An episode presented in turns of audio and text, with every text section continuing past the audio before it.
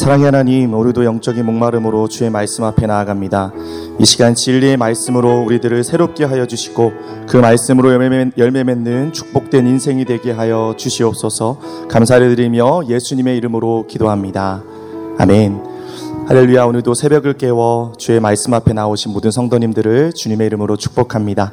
오늘 우리에게 주시는 하나님 말씀은 에스라 3장 1절에서 7절까지의 말씀입니다. 우리 함께 교독하도록 하겠습니다. 이스라엘 자손이 각자의 성읍에 살았더니 일곱째 달에 이르러 일제 예루살렘에 모인지라 요사닥의 아들 예수아와 그의 형제 제사장들과 사알디엘의 아들 수르바벨과 그의 형제들이 다 일어나 이스라엘의 하나님의 재단을 만들고 하나님의 사람 모세의 율법에 기록한 대로 번제를 그 위에서 드리려 할세 무리가 모든 나라 백성을 두려워하여 재단을 그 터에 세우고 그 위에서 아침 저녁으로 여호와께 번제를 드리며 기록된 규례대로 초막절을 지켜 번제를 매일 정수대로 날마다 드리고 그 후에는 항상 드리는 번제와 초하루와 여호와의 모든 거룩한 절기의 번제와 사람이 여호와께 기쁘게 드리는 예물을 드리되 일곱째 달 초하루부터 비로소 여호와께 번제를 드렸으나 그때 여호와의 성전 지대는 미처 놓지 못한지라 다 함께 읽겠습니다. 이에 석수와 목수에게 돈을 주고 또 시돈 사람과 도로 사람에게 먹을 것과 마실 것과 기름을 주고 바사왕 고레스의 명령대로 백향목을 레바논에서 요빠 해변까지 운송하게 하였더라. 아멘. 오늘 말씀은요, 바벨론 포로 생활을 마치고 고향으로 돌아온 이스라엘 백성들의 삶의 그 모습들을 다루고 있습니다. 하나님을 떠나 헛된 우상을 숭배했던 이스라엘에게 내려진 가장 뼈아픈 징계가 무엇이었습니까? 물론 바벨론 포로 생활을 하게 된 것도 굉장히 마음 아프고 뼈아픈 일이었지만 예루살렘에 있었던 성전이 완전히 회파되고 이제 더 이상 성전이 없기 때문에 하나님 앞에 제사 드릴 수 없다는 것이 그들에게 있어서 아마 가장 큰 징계가 아니었을까 싶습니다. 이것이 의미하는 것이 여러분 무엇이냐면요. 바로 그들의 신앙생활의 기초가 무너졌다라는 거예요. 그들을 지탱해주는 삶의 가장 중요한 것을 그들은 잃어버릴 수밖에 없었다라는 것입니다. 다윗 왕조가 망하고 성전이 무너지고 영적 지도자들이 사라질 때 이스라엘의 구원의 역사는 마치 끝난 것처럼 보였습니다. 무엇보다 그들의 생명줄 같았던 예배를 더 이상 드릴 수 없다는 것, 아무것도 기대할 수 없다는 것이 그들에게는 정말 절망적인 상황이었을 것입니다. 그런데 여러분, 하나님께서 당신의 사랑하는 백성들을 끝내 버리지 않았다라는 거예요. 이스라엘을 돌아보시고 그들의 하나님께서 그들을 긍휼히 여겨 주셔서 포로 생활 70년 만에 극적으로 다시 본국으로 돌아와서 이제 하나님의 은혜로 그들이 각자의 성읍에 흩어져 살게 된 것입니다.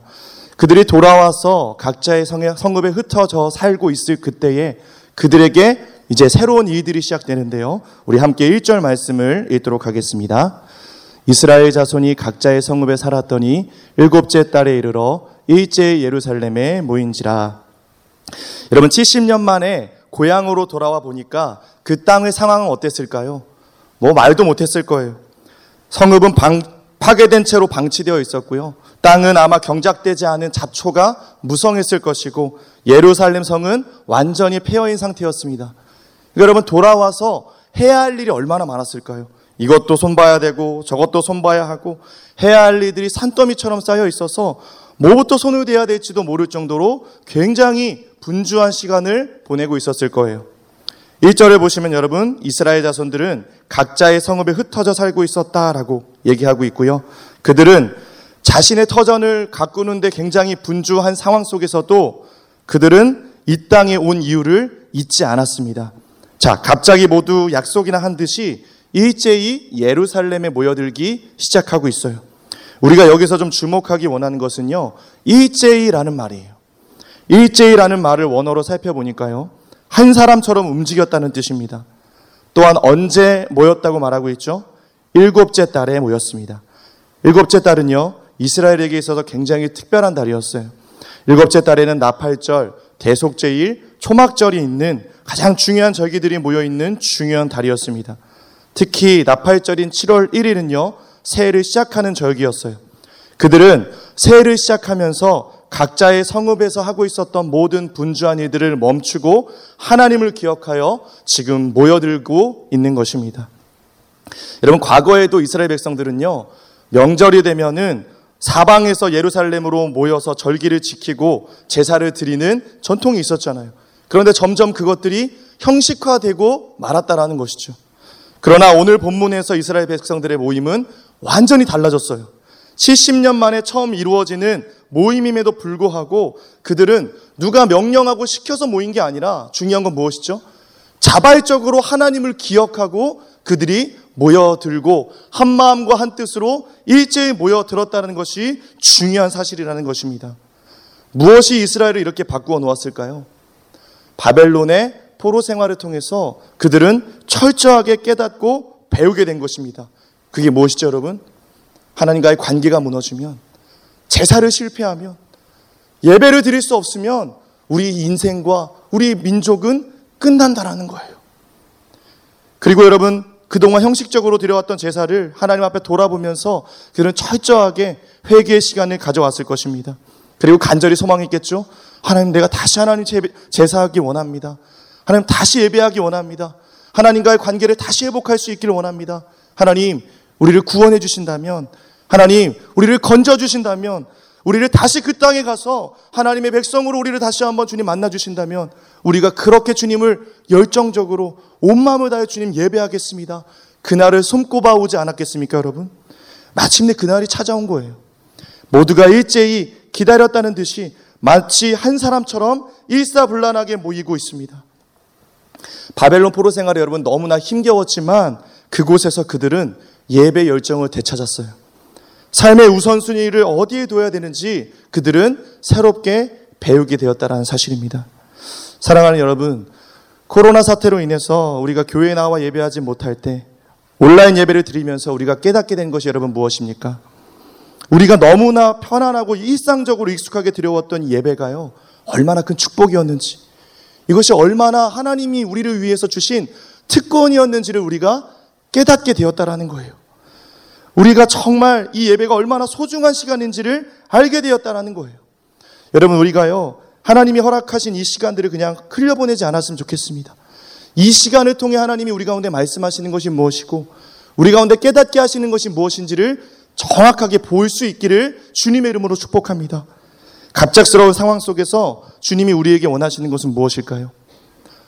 분주했던 우리의 모든 것들을 내려놓고 하나님의 얼굴을 구하는 거예요. 하나님과 나와의 관계를 돌아보는 거예요. 나의 예배를 살펴보면서 그동안 나를 끌어왔던 수많은 예배들이 있잖아요. 수많은 양육스쿨들, 수많은 모임들, 수많은 관계들 속에서 이제는 하나님과 나와의 그 일대일의 관계를 돌아보면서 하나님이 오늘 물으시는 거죠. 너는 나를 사랑하는가? 이 상황 속에 아무것도 없는 이 상황 속에 나의 예배는 어떠한지, 나의 모습은 어떠한지를 정직하게 살펴볼 수 있는 그런 시간이 될 수 있기를 주님의 이름으로 축복합니다. 여러분은 그동안 살아오면서 가장 감격스럽게 드려오셨던 예배가 혹시 기억이 나십니까? 저는 어, 그 예배가 기억이 나요. 그게 언제였냐면 어, 군에 입대해서 한 달 동안 교회를 못 간 상황이 처음으로 예, 생겼었는데 너무 이게 육체적으로도 또 이렇게 심적으로도 굉장히 곤고하고 갈급한 상황이잖아요. 근데 한 달 만에 훈련소에서 누가 위문을 와서 예배를 드렸어요. 와, 여러분 그렇게 제가 처음 깨달은 게 빠른 찬양 실로함에 시작하는데 그렇게 실로함이 슬픈 찬양인지 몰랐습니다. 눈에서 박수를 치는데 막 눈물이 나고 그렇게 감격적으로 뜨거운 여러분 찬양이 바뀐 게 아니에요. 누가 바뀐 거죠? 그 예배를 대하는 제가 바뀌었더라고요. 여러분 예배에서 제일 중요한 게 그래 무엇이냐면 영적인 목마름인 겁니다. 하나님을 사랑하는 그 마음으로 내 마음 속에 주님을 정말 뜨겁게 모시고 내 상황 속에서 하나님 한 분만이 유일하신 분임을 내가 인정하고 내가 정말 영적인 목마름으로 주님 앞에 나아가잖아요. 그럼 예배가 달라지고 그 시간에 하나님 주시는 은혜와 감격이 달라질 줄 믿습니다. 여러분 여기 1절에 나오는 이스라엘 백성들의 그 상태가 바로 그 상태였던 거예요.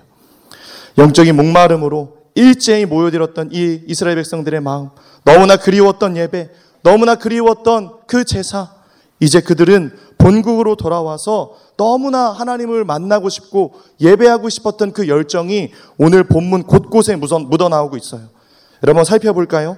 2절부터 6절까지를 보시면요. 계속해서 번제라는 단어가 반복해서 사용되고 있습니다. 그들의 마음이 지금 얼마나 절박한지를 우리가 확인할 수 있다라는 거예요.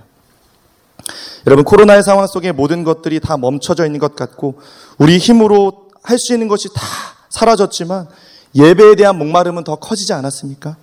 영적인 갈급함이 더 커지지 않았나요? 여러분 이것을 통해 하나님은 우리에게 가르쳐 주시고 깨닫게 해 주시는 것이 있는 줄 믿습니다. 우리를 더 오히려 영적으로 이 시간을 통해 부요하게 해 주시고 더 하나님을 가까이 하는 예배자로 이 시간을 통해 우리를 부르시는 줄 믿습니다. 여러분 이 시간을 그냥 흘려보내지 마시고 더 하나님의 얼굴을 구하며 주님 앞에 더 가까이 나아가 내 삶에 하나님과의 관계함에 있어서의 일대일의 예배가 주님 앞에 회복될 수 있는 여러분의 삶이 될 수 있기를 주님의 이름으로 축복합니다. 저도 참 감사한 것은 이 온라인 예배를 드리면서요. 우리 성도님들이 얼마나 뜨겁게 하나님을 찾고 예배하는지를 볼 수 있어서 참 감사했어요. 온라인 조회수가 오히려 더 많이 늘어나고 그리고 그뿐만 아니라 우리가 함께 연대기 성경을 읽고 우리가 더 온라인 순모임을 가지면서까지 이 시간을 사수하기 위해서 우리가 열정을 다하는 이 모습을 통해서 우리가 더 이 위기의 시간을 두려움으로 끝나는 것이 아니라 두려움을 이겨서서 더 하나님 앞에 나아가는 이 모습 자체만으로도 하나님은 그것을 저는 예배로 받으셨다고 믿습니다. 우리 상황, 주어진 상황 속에서 나는 어떠한가? 우리 예배의 열정은 어떠한가를 살펴볼 수 있었다는 것이 우리에게 있어서는 더 큰 영적인 은혜인 줄 믿습니다. 여러분, 이제 우리가 온 성도가 함께 모여 주일 예배를 기다리는 이 시점 속에서 저는 이런 소망을 갖습니다. 온라인 예배가 끝나고 온 성도가 함께하는 현장 예배가 재개됐을 때 이스라엘 백성들처럼요. 일제히 이 본당에 더 새로운 모습으로 더 아름다운 모습으로 더 뜨거운 열정으로 하나님 앞에 모여드는 수많은 하나님의 그 성도들을 볼 때 하나님이 얼마나 기뻐하실까요? 하나님 얼마나 영광 받아 주실까요? 여러분 그 하나님의 일들을 우리가 함께 기대하고 소망할 수 있기를 주의 이름으로 축복합니다. 우리 계속해서 2절 말씀을 읽겠습니다. 요사닥의 아들 예수아와 그의 형제 제사장들과 스알디엘의 아들 수룹바벨과 그의 형제들이 다 일어나 이스라엘 하나님의 재단을 만들고 하나님의 사람 모세 율법에 기록한 대로 번제를 그 위에서 드리려 할세. 자, 여러분 우리가 2절을 통해 확인할 수 있는 것이 무엇이냐면요. 제사 드리는 일을 위해서 종교 지도자였던 예수아와 정치 지도자였던 수룹바벨로부터 시작하여 그의 형제들이 다 어떻게 했다고요? 다 일어나라는. 여러분 다 일어나야 한번 동그라미를 쳐볼까요? 제사를 드리기 위해 하나님의 재단을 만들기 위해 지도자들을 먼저 시작으로 해서 모든 사람들이 한 마음으로 동참하기 시작했다라는 것입니다. 여러분 이처럼 예배는요 모든 사람을 하나 되게 하는 거예요. 예배 열정이 살아있는 공동체는 누가 먼저랄 것 없이 단숨에 일어나 지금 우리가 할 수 있는 것을 하는 거예요. 기꺼이 헌신하게 되는 것입니다. 그들에게는 아직 성전이 없어요. 그들의, 그래서 그들이 먼저 할 수 있는 것이 무엇이죠? 번제를 드릴 수 있는 하나님의 재단을 만드는 일이었다라는 것입니다. 또한 여러분 그냥 재단이 아니라 재단 앞에 수식하고 있는 이스라엘 하나님의 재단이라고 말한 이유가 무엇일까요? 그들이 본국으로 돌아와 보니까 너무 안타까운 게 그 헛된 이방 재단들이 여기저기 수많은 그 재단들을 놓고 헛된 제사와 헛된 경배를 드리고 있는 모습을 보면서 그들의 마음이 찢어졌다는 거죠. 저기 원래 하나님의 재단이 있어야 될 곳인데 하나님을 예배하는 그곳에 다른 헛된 우상들을 숭배하며 제사를 드리고 있는 그 모습을 바라보면서 그들은 마음이 찢어졌겠죠. 그래서 여러분 그들이 하고 싶었던 가장 먼저 최우선순위 무엇이었다는 거죠? 다시 그 모든 것들을 바꿔놓기 원하는 거예요. 하나님의 재단으로요. 또한 여러분 70년 만에 번제를 드리기 때문에 얼마나 조심스럽고 신중하게 어, 번제를 준비했겠습니까? 그래서 그들은요, 자신들의 방법이 아닌 철저하게 모세의 율법에 기록한 대로 최선을 다해 번제를 드리기 시작했습니다. 바벨론을 거쳐온 그들은 이제 완전히 변화되어서 하나님의 법에 순종하는 백성으로 하나님의 뜻을 기뻐하는 백성으로 새롭게 변화되어 나아가고 있었다는 것입니다. 그런데 여러분 이 하나님의 재단을 세우는 일은요 결코 만만치 않은 일이었어요. 그들에게 찾아온 두려움이 있었어요. 어떤 두려움이었을까요? 우리 한번 찾아볼까요? 3절 말씀입니다. 우리가 모든 나라 백성을 두려워하여 재단을 그 터 위에 세우고 그 위에서 아침 저녁으로 여호와께 번제를 드리며 여기서 여러분 무리가 모든 나라 백성을 두려워하여 라는 말이 좀 어색한 표현인데요.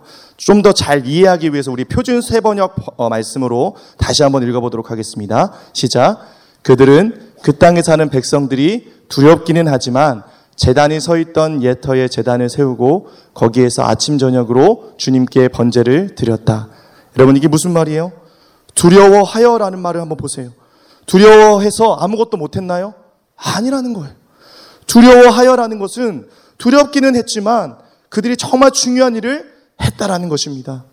모든 나라 백성은 또한 누구를 말하죠?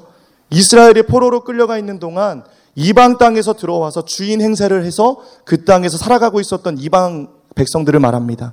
주변에 있었던 사마리아인들, 암몬, 모압, 에돔 등 그들은 지금 이곳에서 나름대로 기득권을 가지고 살아가고 있었어요. 그런데 여러분, 이스라엘 백성들이 돌아오니까 어때요? 위기를 느끼지 않았겠어요? 기득권을 뺏길까봐. 그러니까 이제는 호시탐탐 그들을 회방하기 위해서 기회를 노리고 언제 어떤 형태로 이스라엘을 공격할지 모르는 그 위기의 상황 속에 이스라엘은 두려움을 느낄 수밖에 없었다라는 거예요. 근데 중요한 것은요, 그럼에도 불구하고 그들은 피하지 않았어요. 그들은 해야 할 일을 했고 예배를 결코 포기하지 않았습니다. 두려움 때문에 아무것도 못한 게 아니라 두려움 때문에 여러분 하나님을 더 의지했고 두려움 때문에 하나님을 더 찾고 더 제사하고 더 주님 앞에 모이기를 힘썼다는 사실을 여러분 우리가 기억할 수 있기를 소망합니다. 여러분 우리가 여기서 중요한 것은 또 무엇이냐면요. 아직 성전이 없는 이 상황 속에서 그들은 아침 저녁으로 번제를 드리기 시작했다라는 거예요. 성전을 다 지어놓고 그들이 제사를 시작한 것이 아니라 먼저 뭐부터 드렸다고요? 제사부터 드렸다는 거 여러분 중요한 거예요. 여러분 성전보다 더 중요한 것이 바로 무엇이라는 것을 그들이 깨달았다는 거죠. 제사가 더 중요하다는 것을 그들은 비로소 깨달았다라는 사실입니다. 온전한 제사가 없으면 성전은 그 건물은 그 이상도 그 이하도 아니라는 거예요. 그들은 하나님인 정말 경외하는 마음부터 회복하고 예배와 제사를 회복하는 것으로부터 성전 건축을 먼저 시작했다라는 것입니다. 여러분 성전 건축은 언제 시작했냐? 바로 예배가 회복되었을 때 우리 안에 무너져 있던 제사와 하나님과의 관계가 회복되었을 때 그때 진정한 성전의 그 회복이 시작되었음을 여러분 기억하실 수 있기를 소망합니다. 오늘 말씀을 보면서요, 제가 가장 와닿던 단어들이 있어요. 한번 살펴봤으면 좋겠는데요. 3절에서는 아침 저녁으로, 4절에서는요, 매일 날마다, 5절에서는요, 항상 드리는 이라는 말씀이에요. 이 단어들이 의미하는 것이 무엇이죠, 여러분? 이스라엘 백성들이 하나님의 은혜로 이 고향 땅에 돌아온 이후로 뭐가 회복됐다는 거죠? 매일 드리는 일상의 예배가 회복되었다는 거예요. 날마다 하나님 앞에 자신을 세워 나갔다는 거예요. 여러분, 자기 자신을 하나님이 기뻐하시는 거룩한 산 제사로 날마다 드리는 이 감격스러운 예배가 이 제사가 그들에게 회복되었다는 것이 중요한 사실입니다. 사랑하는 여러분, 한 번의 예배로 만족하지 않고요. 지속적으로 날마다 하나님을 찾고 주님을 구하고 주님께 우리의 시간을 드릴 수 있는 그 예배를 여러분 먼저 회복할 수 있기를 주의 이름으로 축복합니다. 일상의 예배가 회복되면 내가 살아날 것이고 우리 가정이 살아날 것이고 우리 주변이 살아나게 될 줄 믿습니다. 예배 가운데 주님이 주신 은혜를 이제 그 풍성한 은혜가 나를 타고 세상 구석구석 흘러가서 은혜의 강을 이루게 되어질 것을 사모하면서 오늘 여러분 안에 무너진 예배를 세우고 하나님께 더 가까이 나아갈 수 있는 그런 귀한 삶이 될 수 있기를 축복합니다. 예배가 회복되자 여러분 또 어떤 변화가 생겨납니까? 5절을 보시면요. 사람이 여호와께 기쁘게 드리는 예물을 드렸다고 말해요. 아직 먹고 살기도 빠듯하고 부족한 것 뿐이지만요. 그 가운데 그럼에도 불구하고 하나님을 예배하니 그 기쁨이 끊이지 않았다는 거예요. 그 기쁨으로 그들은 즐거이 헌신하기 시작합니다. 더 이상 의무감이나 책임감이나 그 누구의 눈치를 봐서 움직이는 것이 아니라 기쁨으로 자발적으로 하나님을 향한 헌신의 삶을 살기 시작했다는 거예요. 여기서 헌신은 끝나지 않고 계속 6절과 7절의 그 헌신의 내용들이 이어지고 있는 말씀이에요. 우리 6절과 7절 한번 읽어볼까요?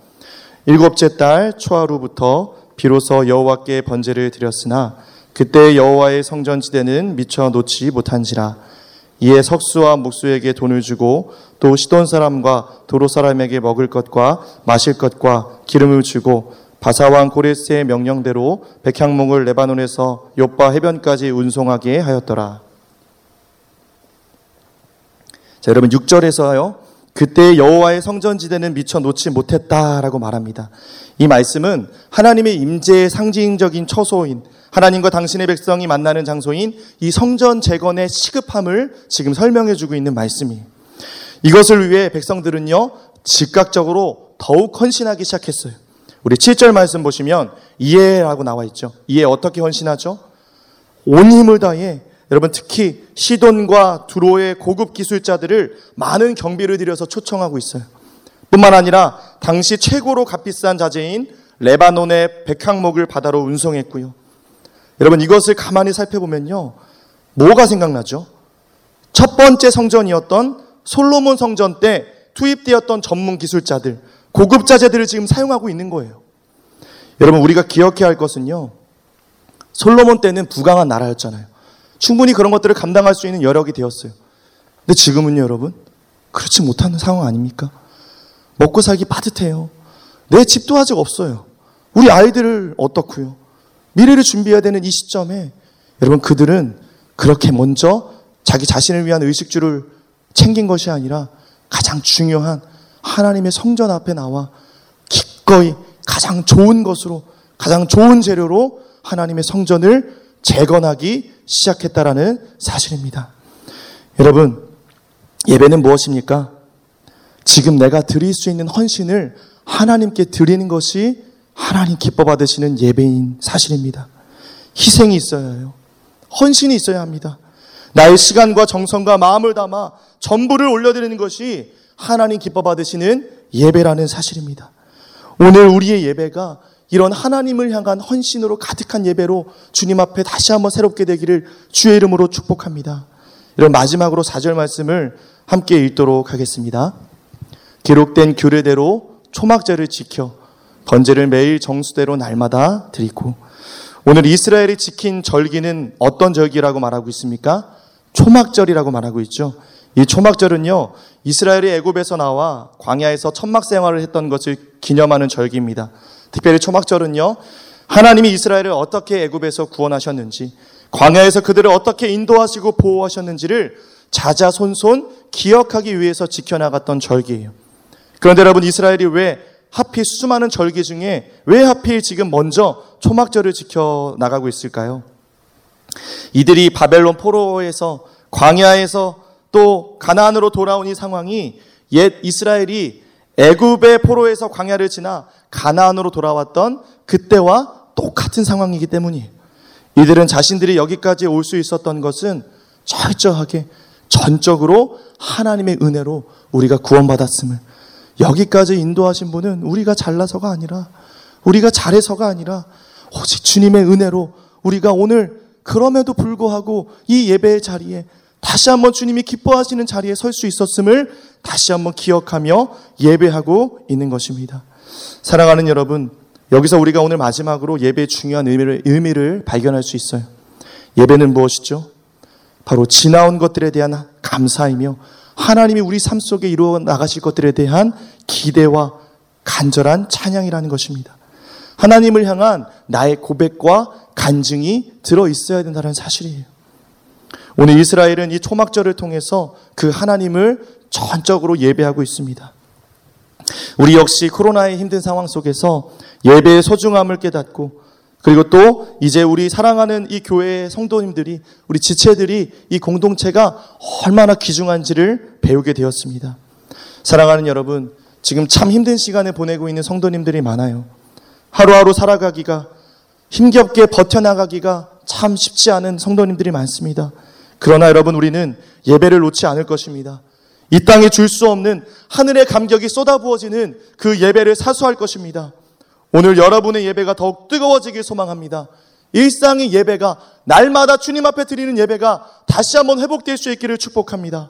초막절을 통해 지금까지 인도하신 하나님의 은혜에 감사했던 이스라엘처럼 오늘 여기까지 여러분의 삶을 붙들어 주시고 지켜 주시고 우리를 오늘도 호흡 주셔서 예배할 수 있게 하신 하나님께 여러분 감사합시다. 아직 눈에 보이지 않지만 우리 삶을 가장 선하게 인도해 주시고 가장 선하게 이끌어 가실 하나님을 찬양합시다. 막혔던 우물을 다시 파서 물이 솟아나듯이 예배를 통해서 막혔던 하나님과의 관계가 오늘 뚫어지고 회복되고 우리 인생에 막혀있던 모든 것들이 다시 한번 뚫어지는 그 하나님의 놀라운 축복이 그 예배자의 삶이 여러분의 삶에 온전히 회복될 수 있기를 주님의 이름으로 축복합니다. 우리 같이 한번 기도하겠습니다. 사랑의 하나님, 멈춰져 있는 것만 같은 시간 속에서 하나님은 여전히 살아 역사하시고 놀라운 일들을 행하고 계심을 믿습니다. 우리 삶을 가장 선하게 이끄시고 인도하시는 하나님, 주님을 신뢰함으로 오늘 우리의 상황이 어떨지라도 주님 우리는 예배하겠습니다. 결코 예배를 타협하지 않겠습니다. 상황을 초월하는 믿음을 하나님 오늘 우리에게 주시옵소서. 더욱 하나님의 얼굴만을 구할 수 있는 예배자로 서게 하여 주시옵소서. 영적인 목마름으로 주님을 더 목말라 하는 하나님 없이는 단 하루도 살수 없는 그런 예배자로 오늘 주님 앞에 설 수 있는 삶이 될 수 있도록 주님 붙들어 주시옵소서 예수님의 이름으로 기도합니다.